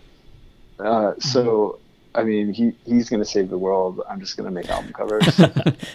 but uh, yeah, I mean, it's it, it's cool to see, you know, like the path he's on too. You know. definitely. Um, but yeah, I mean, I want I want to be involved in music forever. Uh, but I, I don't know what that looks like. I mean, I want to spend less time in front of the computer Mhm. moving forward, uh, and spend more time outside, hiking around. Do you um Yeah. do you paint at all, or is it everything that you do? Is it you know um, computer based? Uh, illustration work always starts with pencil and paper. Okay. You know, um, uh, I t- I try to spend as much of the creative process off the computer as possible. Mhm. Whether that's just the ideation of a project, just brainstorming, thinking, sketching, all that. Um, I I do paint. Uh, not. I mean, uh, my schedule doesn't really allow for a lot of that Mhm. but uh, yeah, I, I still try to get I still try to get my hands dirty with stuff like that. But nice. Because that's what I uh, pictured too. Like when you said, you know, you go, went to all these locations, I was like, man, I could just see him like on a boat, just painting, you know, the Bahamas, and then, the, then there's a hurricane in the distance. Like that'd be, I'd buy that painting while listening to Ace of Base. I saw the sign. It's a big old hurricane. Would you do an Ace of Base album cover if they hit you up right now? They got back one together. hundred percent, one hundred percent for sure. Pro bono? Uh, dude, I'm actually I'm working on something I can't talk about now, but it's, Okay. it's like for a band that I I grew up listening to, uh, and I couldn't be more stoked. I couldn't be more stoked. Um, but it's uh, yeah, I mean, so like big stuff is like, I mean, I got some like cool stuff on deck, you know. Uh, nice. I, I wish I could say who it is. I don't. I don't think I can yet. But It's cool, uh, dude. I did. Yeah, hear, yeah, yeah. I heard some other podcast. You talked about how like Eminem just or like Yeah, the Eminem that. story that I was like, that's Uh, nuts. Like so, yeah. like they just kind of like told you like, hey, um, uh, we got an artist Do you want to to work with one of our biggest artists? This was uh, yeah. So I got I got the call from from Interscope, and they're like, "Hey, we need a single cover ASAP." And I was like, "Who's it for?" And they're like, "We can't say, Whoa. but we can say it's for one of our biggest artists." And I was like, "Okay, Interscope Records, like Dr. Dre, Eminem, like all these people, like Gwen they- Stefani. yeah i was like all right yeah i'm and and so they gave me the brief it was just like you know like a very vague description of what they were looking for i cooked up a bunch of stuff and you know there was a lot of back and forth a lot of tweaks and like it was just forwarded from the art department at the label but it was like copy and pasted from emails from Eminem. so it was like oh wow. cha- change this, change like like add some texture, like whatever, like all these little things. So it was like a lot of back and forth, and I was like, who is this, you know? and uh, and I didn't know until you know I, I had to sign an NDA after like they told me who it was and stuff. Uh-huh. But uh, yeah, I didn't I didn't I didn't know who it was for until it was completely done, and uh, it was just like one. It's like we knocked it out over the weekend. That's So it was sweet, like it was a, it was it was a relatively like quick process, but yeah, that was cool. Nice. And you can always have that like on your resume too. It's just like that's like the first thing like you you see is like the Eminem. You're like, oh okay, he did Eminem, and then, and then that just Yeah. leads down that like rabbit hole of like, oh, I got all this other cool stuff too. Like that that's awesome. Like when I saw that, I was like, fuck yeah, good for him. Yeah, that- Thanks, man. Yeah, that was that was wild. some of the Did stuff. you oh, go ahead. did you man. guys did you guys grow up listening to like crab radio and stuff? uh, Or yeah. was that like Yeah. was that not cool? Unfortunately, do you- well, it was started guys- off cool, and then like like eventually like you you start to mature into your music, and you're like, wait a Totally. minute, like I'm sick of hearing this Three Doors Down song. like, Oh, terrible. Yeah. Dude, back back in the day I loved it. I mean like mid nineties, like Yeah. early to mid nineties, I was like that was like how I was exposed to Nine Inch Nails and Alice in Chains. Yeah, and- right? I mean, it was kind of like the only good rock station. Mhm. There, there was KRZR out of Fresno that we got too. Did you ever get that? Yeah, like if you- if you put the radio in the right spot of your room and you yeah, put a little bit of yeah, aluminum yeah, foil, get that. I heard But you- like urban legends about that radio station, but Yeah. like Yeah, I never yeah, heard it. yeah, yeah, yeah, yeah, yeah. They were cool, but uh, do you remember that that disc jockey named the real Bruce Wayne? yes, yeah, the late night guy. Hey, Whisker What? Biscuits. what was up with that guy? dude? You're just a crotchety old man. I met him one he- time. He had this like whole persona, and like he had this like crazy voice. Yeah. like You know, he, He had a it work. protege. He had a protege named Robin, the Oh, girl yeah, Robin. That's right. Yeah. That was his project. oh my god. yeah, he went full on with that. Like, Yeah. he took that to his grave. I, think, met I met him once because uh, the radio station that would bro- that broadcasted that um, was right down the street from you know my the big boy job I ended up getting later on in life, um, and I was just like I'm gonna go walk down there on my lunch break because it was literally just like across the street in you know little little you know gutter park or whatever, and so like I walked in there and I was like hey, is the real Bruce like all totally like early twenties me. Is the real Bruce Wayne here? And he's like, "Oh yeah, he's over there drinking a diet coke. If you want to talk to him." And I'm like, totally like, um, hey sir, um, I just wanted to say hi, and uh, and my girlfriend always makes fun of me because anytime we meet somebody like in L.A. or like after a show or something, she goes, "You get so starstruck," and like this is my most starstruck moment, and I didn't even know, who, it, like it's literally like it's just like some regular ass dude, what, like what do you look like? Did he, did he answer you in that voice? no, he I'm the real Bruce. he was like the guy. He was like Kane from the WWF. He was like, mm, my, "This is I have emphysema from living in Bakersfield so long." Totally. Do you, do you know I actually applied to work at Crab Radio Yeah. one time? Oh my god, Oh, it was the worst interview. Like they Oh. they asked me if I could start coming in at four in the morning to make coffee for the four a.m. crew, Wow. and and I was like, no. we want you to do the easiest job in the world. Can you do that? Nah. I was not about waking up at four in the morning. yeah, that's that's tough. It was Danny Spanks your interviewer. Uh, no, it was um, it I love like this guy. Do you, we're firing Eric and we're just bringing you on. Okay, is that cool? we we got to bring you Dude, back on whenever Spank- Eric's on here. Dude, Dan, I, I got to give props to Danny Spanks though, because he played the Warriors a couple times. On Yeah, he did, actually. He came to my Yeah. high school and like he uh he, he said like we'll play anything but you, we won't play Nine Inch Nails closer closer and I was like damn it that's the one song I wanted to hear. yeah. Dude, I, I did they never play that song? I could have sworn I heard No, that. no they that. do play it but they wouldn't play it while they were at a high school. So Mhm. like Oh, sure, sure, sure, sure, Yeah. sure. Okay. They don't want the, Okay. the children effing like animals. Danny Danny Spanks is the worst disc jockey alias I've ever heard in my life. Like that, if that that just screams pedophilia, right? Like Danny Spanks, Uh, unless unless that's his real name. I'm waiting for that documentary on HBO, like Leaving Neverland. This is like Leaving Crab Dude, Radio. I remember he used to go to rock shows and he would wear the band of like whatever band he was watching, but he would like tuck it into his pants. Oh, and I was yeah. like, "What the hell?" with Like, the New Balances. That's- yeah, that's- yeah, the, the dad dude. shoes. Dude, if you tuck in like a Slayer shirt, you're you you know not to fuck with a guy with a tucked in Slayer shirt, dude. That's dope. I feel like it's story time. Like we went to see Lamb of God um, in Fresno one time, and this is how Art and I kind of like became good friends.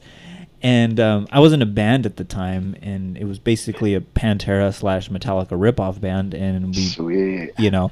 And so we, we were like, oh, let's go on a band trip to go see Lamb of God and uh, Trivium and uh, Machine Head and Fresno. All right, yeah. Nice. That was that Gojira show, yeah. Yeah. Oh, yeah. And Gojira, like they were like the op- opening. Gojira's it. awesome.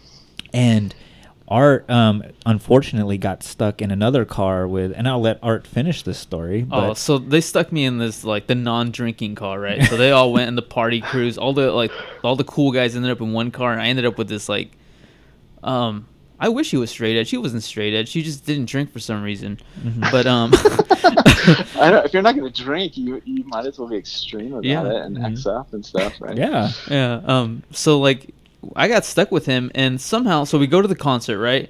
We First get, of all, how was he dressed? That, this is he, how I got he to- was dressed in like slacks and like dress shoes and like one of those like dad sweater vest things. Mm-hmm. We're going Lamb of God. Sweater. like a picture, picture Eddie Murphy like in the late '90s, like dressed up kind of thing. Like I have kids That's now. like amazing. So like we go, it's a black sweater vest to look tough. So Mhm. like, so like we go and um the concert is like brutal as fuck. Like first, I think this was his first concert or something. Yeah. Because I remember I had to like pull him out of the pit. I was like, they're gonna do the wall of death, man. Get out of here. So like I I, I pull him out of it because he was not ready for that. Yeah. And on the way back, we like get in and out again. You guys go in like the party cruise car, and Mm-hmm. I'm in the lame car. And somehow this fucking idiot gets like drives into the freeway, but going in like the wrong direction. So we were like dodging cars in the freeway to find the next exit out of the freeway. So like I almost got killed by like the the strangest guy ever. Like, did we even Oh. talk to him? After? I don't think we. I'd never seen him since. I, I, I re- what I really think what happened in in this instance is like yeah like that group of people at that time we all worked at Target like I don't want to sound like I'm like we were the cool but basically that was like the cool group or whatever right and sure, so like sure, sure. and um totally not trying to put us over or anything like that but like he, he was kind of like on the outside and we were very accommodating like that that was a big thing thing like after work we'd all go to denny's like it was a community kind of thing Yeah, of course, and yeah. we like like with you with the, you know uh the friends that you met, met up with yeah, recently completely. kind of like that like all inclusive like hey let's get everyone together like let's like let's explore like because we all came from different backgrounds you know there's a couple of Tehachapi people as well. And i think like him he just you know we just kind of incorporated him in and he wasn't a, about that scene. So he was Right. trying to fit in and I, I feel bad. I, i'll randomly think about that. I'll be shampooing my hair and i'll be like man i wonder what Adon's up to right now. I wonder if he's still wearing a sweater vest. Was, was he like trying to like turn you guys on to like John Tesh and like Kenny G and shit? Like cat in the car? stevens Like, and Cat Stevens. i don't know art you were in that car what was, what was it like in there We didn't talk for like two hours. What's it from Bakersfield to Tehachapi? It's like an hour and a half. So Oh, like for an Fresno? hour and a half, we didn't it's, talk. about, it's about an hour. Yeah. Uh, oh man, it was the strangest hour. I was like, so Do you, you want to know my first big concert I ever went to? yes It involves Bakersfield's Fox Theater. Ooh. It was Collective Soul. oh nice Collective Soul at the Fox Theater. Yeah. Do you want to know what my favorite or my first concert was at the Fox Theater as well? Coolio.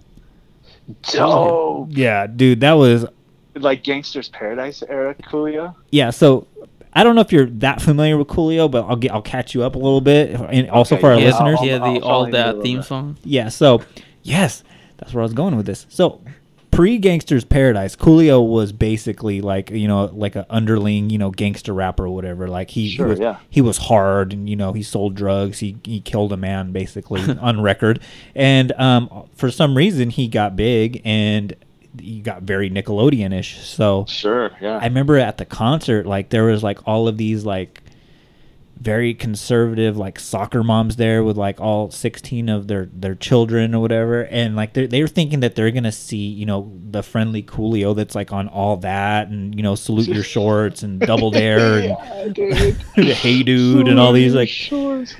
and all of a sudden he just like opens up like hey you motherfuckers ready to get blah, blah, blah." you know he just starts like going off like all gang like gangsta and i'm doing air quotes here and you just see like a collect a collection of like uh like soccer moms just like oh and you just see all these like little kids just get out leave the fox theater it was the funniest slash most awkward That's moment awesome. That's, pretty cool. amazing. I'm jealous of both Dude. of your guys' stories. There during the Collective Soul show, like one of those big floral kind of like sculptural pieces that kind of flank the stage. Mhm. You know, they're kind of like these big Art Deco kind of like f- filigree sculpture things. yeah. Mhm. Like fell off and like hit somebody. what no way Yeah, like it, it like rattled off from Oh like all the God. residents, and it fell off and it hit somebody. Imagine Um, dying at a collective soul show. oh my No, but the gosh uh, dude, have you listened to Shine like recently? That song is so terrible. no but it's i'm gonna do it after we get done recording There's no, dude. There's no. I think all the drums are just like synth drums, oh my gosh dude. It's terrible. It's terrible. But uh, I mean, as, as a kid, it was like kind of cool. Yeah, it was on Crab Radio. It real was on Crab Radio. Had to go. Hey, it's Tater Tot Tuesday, and uh, we're going to be playing Collective Soul here Dang. totally, dude. before And, Danny uh, Spinks comes They on. They were kind of like a poor man's Nirvana, right? kind of, huh? Like they had oh, like that like so, like poor, like poor, poor man's Nirvana. Section Like, 8 Nirvana. To me, to me, like poor, poor man's Nirvana was like Silverchair or something. Oh, Oh, yeah. yes, that is. But uh, but I love I love that band. I love that band still. Even like their like late career stuff's like amazing. Oh, But, wow. like, nobody, I like that song they have on the uh, Spawn soundtrack. I can't remember what the name of that song is, but Oh, is it like year two thousand? I don't remember. But it was like Uh, kind of like electronic, like it had an industrial vibe to it. Uh, I don't know. I can't remember. It must have been like an exclusive song for the soundtrack Yeah. or something. yeah, Silverchair was sick though, dude. How old are you guys? I'm 34. I'm 34. I'm 33. So you guys, you, I'm 34 too. You guys should be like in love with Silverchair. They were like our our age, like killing it. I was aware of them. They're from Australia, right? They're there's that Yeah, band. yeah, yeah, Australia. Oh, but you, you guys, you guys are way more into hip hop at that time because that, that Yeah. would have been like Yeah, for me that's would have hip been like hop. 90, Yeah, I was- 94. I was too busy getting shot, sir. That's why. Sure, so sure, silver sure, sure. bullet, silver chair. I was trying to stay away. You that's know. you know that's when I started getting into Korn because that Spawn soundtrack came out I was- and yeah. they were on there. Yeah, Yeah, I found So Korn. wait, what, what, what's up with Bakersfield's hip hop scene now, dude? Like, who is like the, who was the shit in like the early mid '90s in the hip hop scene Uh, from? like locally, you mean? Like, yeah, yeah, yeah. Like, the brown How recluse. how, how is like Bakersfield Little- hip hop never been a thing, or is it? I can't think Am of just- any Bakersfield rapper Li- There is. besides it's- my alter ego, the Brown Recluse. okay. all right. um, there is. It's just a lot of like um, trying to be uh, sensitive here. It's a, it's a lot of like cholo rap, like um, Little Rob, Yeah, it's like Little Rob, Mr. Capone. Like it's but those guys are like in their fifties. yeah, no, but like that's the scene still. Like Oh. whatever happened in like '93, like that's what it's been. There's there's one person that follows our page. They're a local uh, hip hop artist as well. I don't want to really give them too much shout out because Are they a mumble rapper?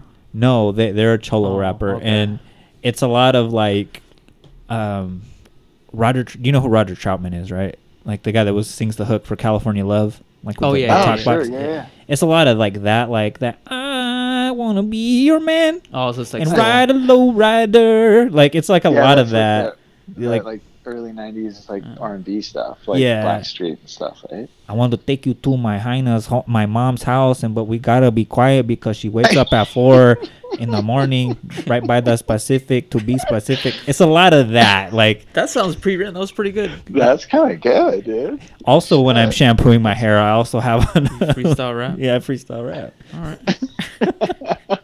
nice. Oh shoot. Well, man, I, I don't know. I mean, anything else you want to touch on? Looks like Mm, we've took up too much of your time. dude, not at all, man. Not at all. This All is really do is- fun. yeah, man. Yeah, dude. Thanks for having me on, man. I really appreciate it. I like, I when you guys reached out, I wasn't up on the fact that you guys were from Bakersfield until I listened to a couple episodes, and I was Oh, like, sweet. oh, shit, dude. we got we got some Danny Spanks conversations to have, man. Heck yeah. Um, uh, yeah, no, really appreciate the time, and uh, yeah, dude. so where can they thanks so find you at, like on uh, social media, like for all the millions and millions of listeners to the Art Jacob Social podcast? media, uh, I'm really bad with, but I do uh, an Instagram account. That's Donnie.Phillips.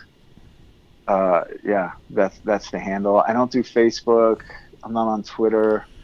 Uh, my website is kihl.org. It's K I H L dot O R G. Okay. I'm glad you said Uh, that because I was like, is this one word or is this?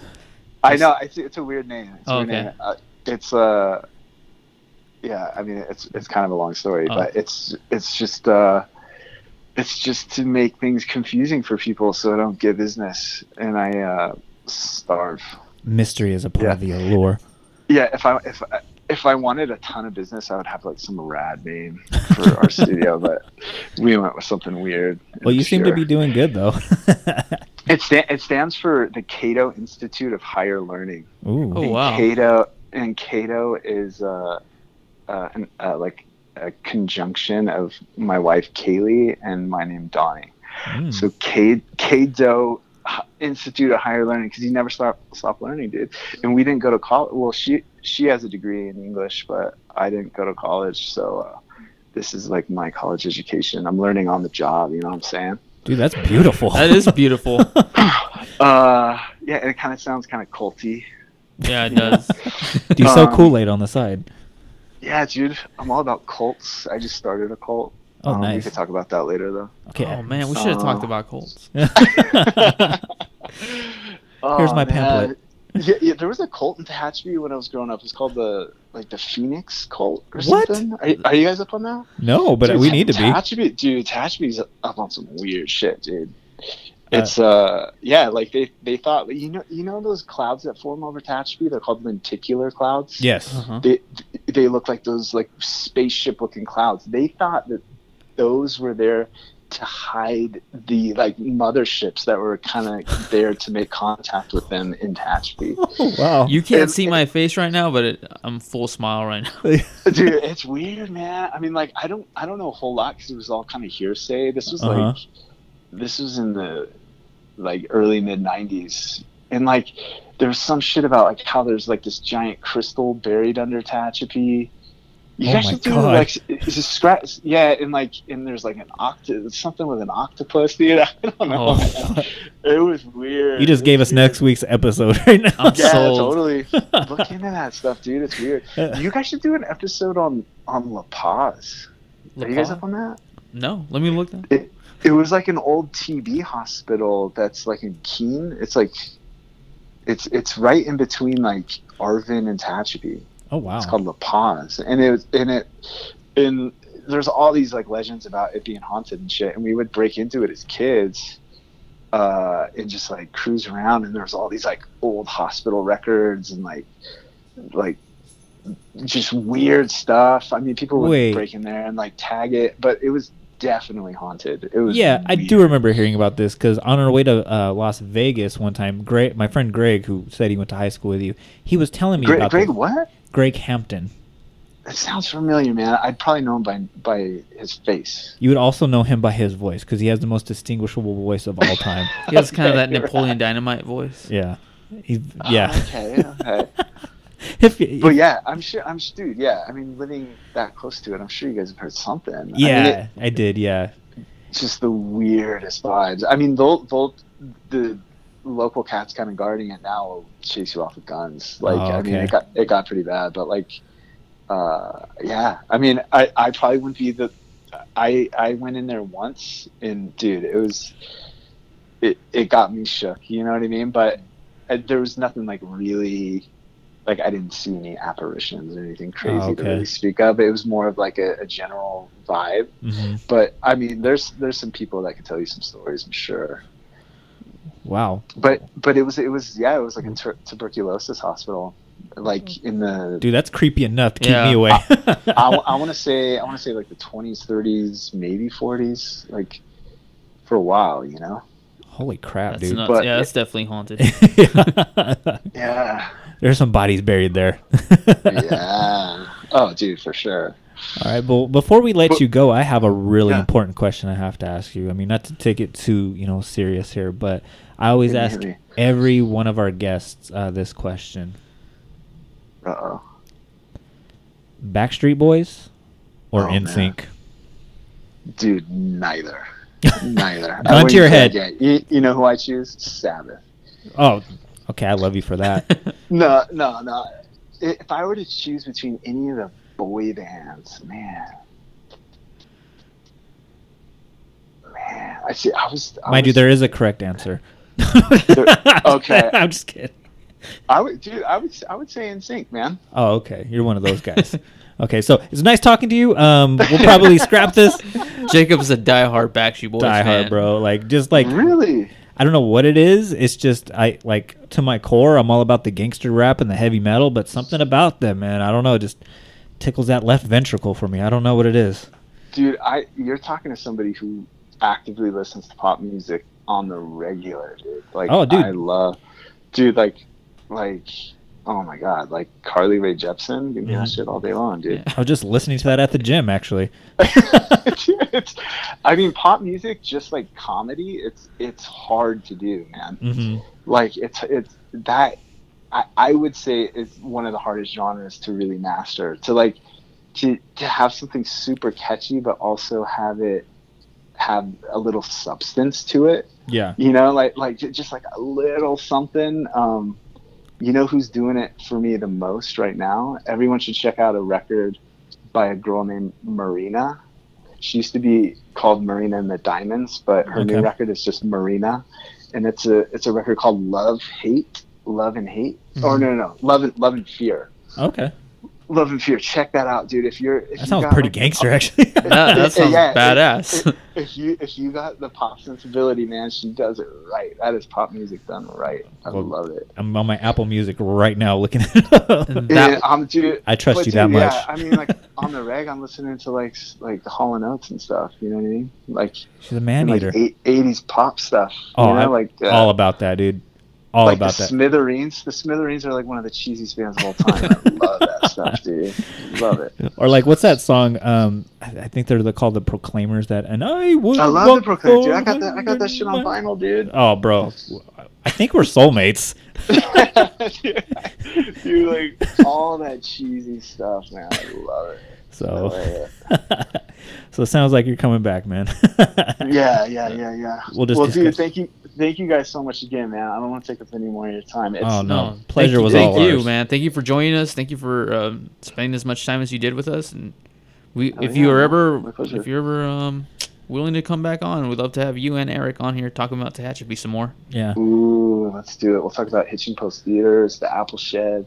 Oh, the Apple Shed, Bakery. another. You know, I've heard the Apple Shed is haunted from employees there. So they told me that you know how they give you like these little toys to like while you're food, while you're waiting for your food, they give you like a little toy, like a. They don't give me toys. They might give you toys. Well, Sometimes I'll have to ask for the crayons, and then they like roll their eyes. well, they give us like tic tac toe boards to like play while you're Yeah. some oh, like oh, okay, yeah, yeah, yeah. I know what you're saying. some like waitress like said she saw one like fly across the room one time and I, I could see the panic in her face so I, I believe her Whoa. well, dude, Tachi's got some bad juju. I mean, like that was like Native American. Yep. like, because there's a diamond underneath oh, there dude Or a crystal. diamond, there's a dude? Crystal like- There's a crystal octopus. octopus. oh my god! It, to look into the Native American lore there, dude. Like, there's some like cool stuff, dude. It's really cool. The Kawaiisu Indians were like the the native people there. Really quickly Uh, I, I do have one last question for you so you're in Hit me, you were in the you were in the band the Warriors the high school Yeah. there is it Tehachapi Yeah. Warriors were, were you guys isn't that named lame? Isn't that so cheesy? we just thought it would be funny if like everyone could just wear their Warriors gear to our shows. Oh. You know, like we couldn't afford to print merch, so that we're just like, dude, just wear your Warriors That is gear. genius. You know what I mean? yeah Yeah. that's genius I mean, it was like quintessentially Tehachapi, the Warriors. Yeah. Uh, but we we there was a band we loved called Judge, and they covered a band called Blitz, and the, and that big song was called The Warriors, and uh, so we were big Blitz Judge fans, so we thought that was a cool tie-in too. So uh, yeah, so check check out check out a song called The Warriors by Blitz. Blitz. It's good stuff. definitely Yeah. Or check out Judge's version, which is also cool. Um, yeah, yeah, Tehachapi Warriors pretty pretty lame. nah, bro, I love it. It's stuck though. It's stuck. Yeah, you have a legacy now, sir. Oh man, thanks, dude. We hope to do it service with the new record coming out on Blank Records. It's gonna be awesome. blank records I almost got you there. Dude, we'll, we'll definitely give them some love as soon as that album comes out Yeah. Oh, Yeah, that'd be sweet, man. Absolutely, for the millions sure- and millions of our listeners. dude. Hey, man, if it's more than fifteen people, you got a bigger crew than Warriors listening to the music. You know what I mean? Uh, no, it's all it's all good, man. Yeah, any, anyone in the Warriors would be happy to talk to you guys at any time. Just let me know. oh Cool, hell yeah, definitely. dude! we, we should have them on whenever the um album comes out so we can yeah. finally find out what record Album release Label. party at Jacob's house. Yeah, that's what I'm saying. Girlfriend will make enchiladas. We get Danny Spanks. to fucking host it. Dude, I always do a sample at the beginning of every episode. I'm gonna try to find a sample of fucking the real Bruce Wayne and Danny Spanks. I'm sure oh, we can you find it. got to. Anyone who doesn't know that shit has to have like context for this conversation. That'd be so good, dude. That'd be so. The real. He would be like, what the fuck? 12 o'clock in Bakersfield, and I'm gonna play you the new Smashing Pumpkin. Oh, song." and we'd be like, "What? Okay, Like, whatever, man." All right, dude. All right, brother. thank you so much man Yeah, I love you, man. Uh, all love you guys. We'll talk soon, hopefully. for sure Uh, man uh, uh, Yeah, well, you guys. One of you guys doesn't drink. Who doesn't drink? That would Uh, be Jacob. Jacob. But I admire the beer uh, artwork though, all the same. Thank you, thank you, thank you. I mean, there's some good breweries in Bakersfield, so one of the year. when I'm in town, we'll, we'll meet up. We'll do something. Definitely. yeah. yeah. I'm sure. I'm sure they have some seltzer or something. we'll, make, we'll make it work. I'll drink a Dr. Pepper. That's what I'm saying, dude. There you go. All right. bud. All right, man. Thanks, you have a guys. wonderful day, man. Right back at you. Bye bye. right, later, man. Later, brother. All right, dude. That was our first interview, and I could say this is already one of my favorite episodes of all time, man. This is this is kind of this exceeded any expectations I had for that interview. Man. Oh yeah, So- I was totally expecting me to be all starstruck and be like, uh, uh, so uh, what kind of, you know, I was totally expected that, but I felt like he was a, a third member of the podcast almost. yeah, amazing, amazing guy. Yeah. So shout out again, Danny uh, Danny Phillips. Go out and find his Donnie website. Phillips. Don, what did I say? You said Danny Phillips. You're I thinking of Danny Spanks again, sir.